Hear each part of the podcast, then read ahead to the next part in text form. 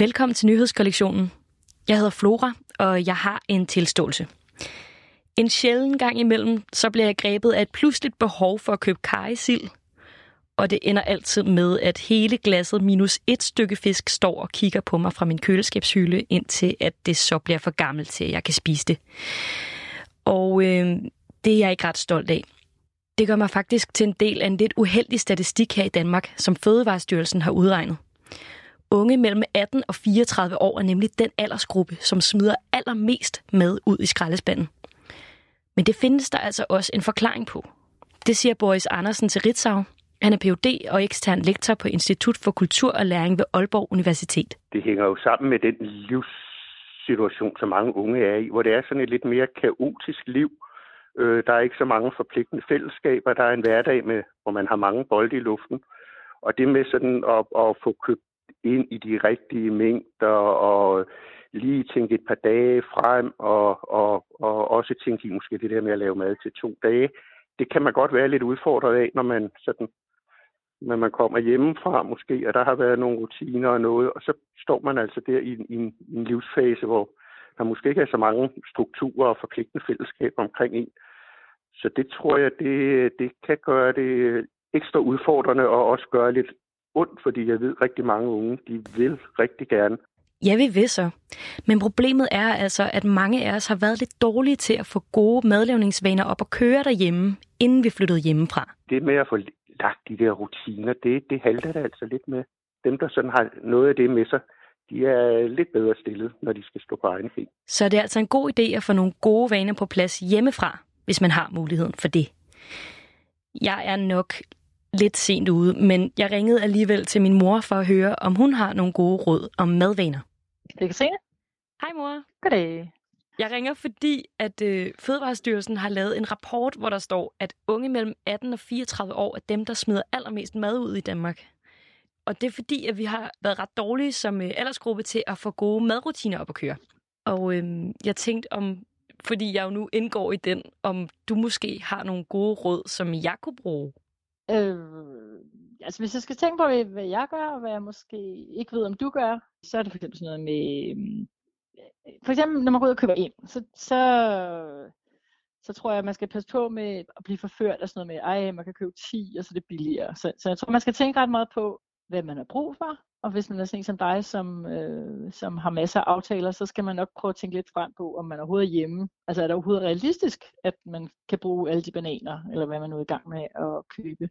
Så, øh, Men mor, laver, laver du en plan? Altså sådan... Øh... Nej, nej, nej, jeg laver overhovedet ikke nogen plan. Men jeg tænker, hvis jeg nu har, skal noget hver eneste aften i en hel uge, så køber jeg jo ikke sådan aftensmadsting, for eksempel. Så køber jeg bare noget til morgenmad og til frokost. Så tænker jeg på en, en anden ting, som, som kan være meget smart. Det er jo sådan noget med, for eksempel, når man køber mælk og nogle køber ting, at kigge på datoen, og sørge for at købe det, der er helt frisk, fordi så vinder man lige lidt tid. Og så måske ikke være så bange for det der med sidste salgsdato. Fordi hvis den ikke er sur, så kan man jo sagtens bruge den. Og så tænker jeg sådan, når man kommer hjem, så, altså de ting, man måske mest snakker om med madspild, det er jo nok de ting, man køler ind i køleskabet. En af de ting, der nogle gange kan ske, øh, det er sådan noget med ting, der bliver væk på en eller anden mærkelig måde ind i køleskabet, inde bagved, eller nede i en skuffe eller sådan noget. Ja. Så, så jeg tænker måske det der med en gang med at kigge ind i køleskabet og finde ud af, hvad har jeg egentlig derinde? Så man ikke glemmer, hvad der er, og måske øh, ligesom bruge ting lidt i en rækkefølge. Altså man ligesom siger, men det der, det, det ser lidt træt ud, så er det nok det, jeg skal spise først. Ved du altid, hvad der er inde i dit køleskab? Nej, 100%. Men jeg prøver faktisk, og sådan, der skal man jo også være heldig, at man har nogle hylder, ikke? At man ikke måske kun har et, altså en halv hylde eller sådan noget.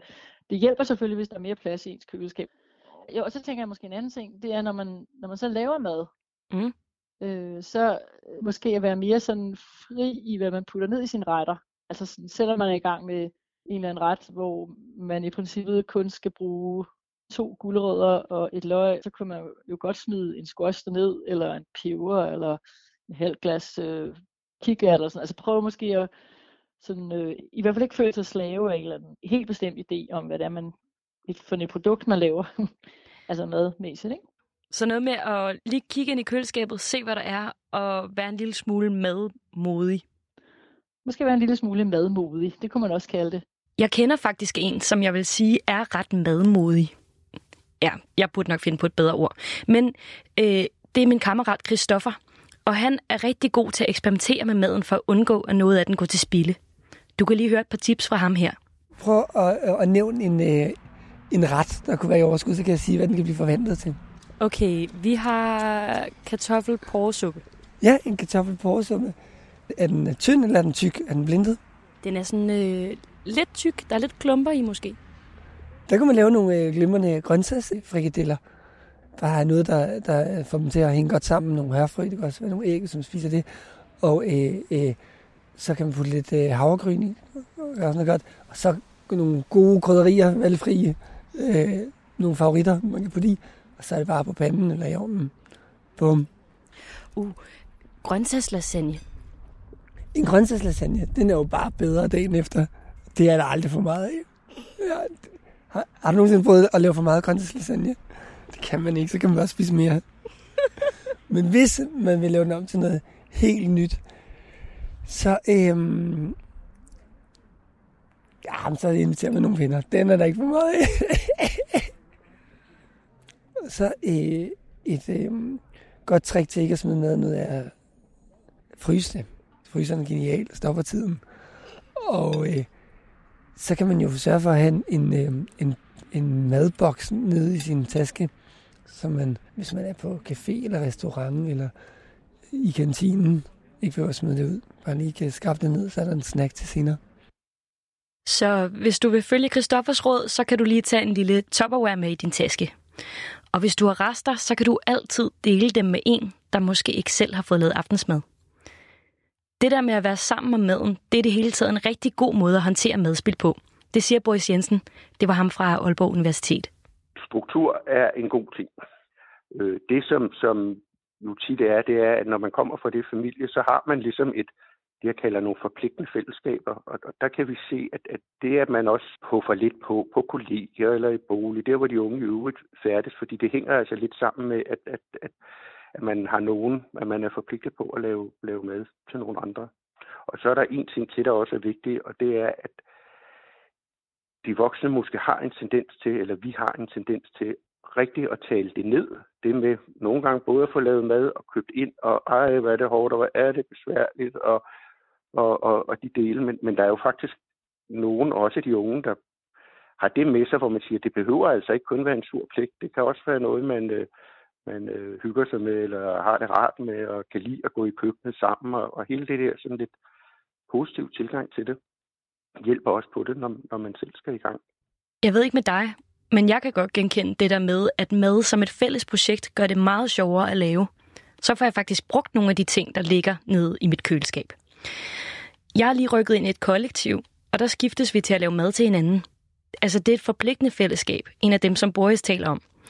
Det her det er min roomie Stine fra i går, der er i gang med at redde vores rester. Jeg er ved at snitte i nogle æbler, der er helt rynkede. Fordi jeg skal lave noget æblemos ud af det. Så behøver vi nemlig ikke at smide dem ud. Og så har vi skrællet... Hvad er det, vi har skrællet?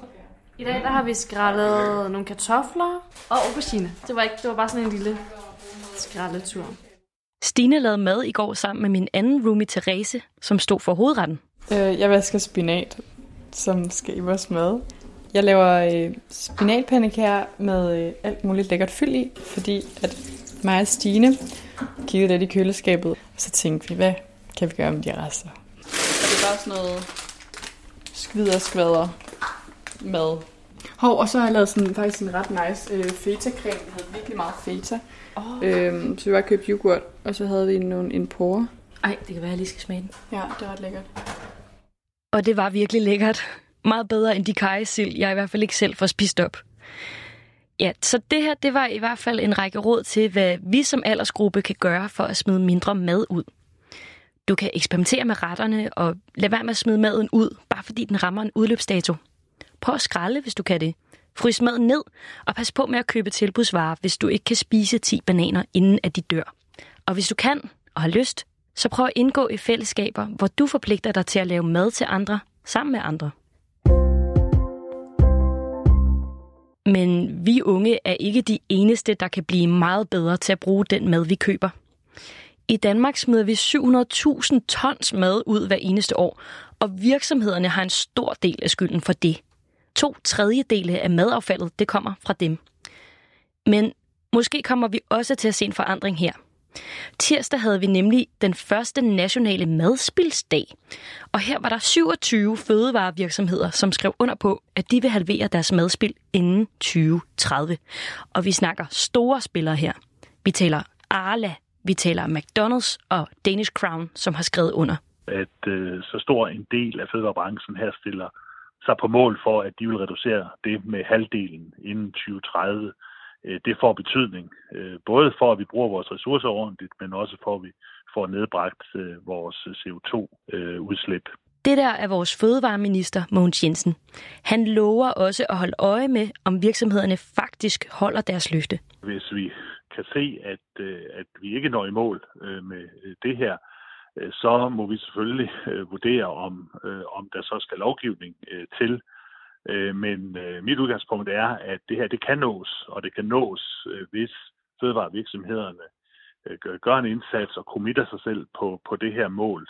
Så nu har vi flere virksomheders ord på, at de vil ændre deres tilgang til mad.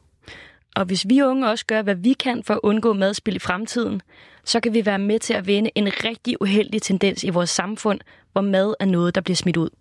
Tak fordi du lyttede med.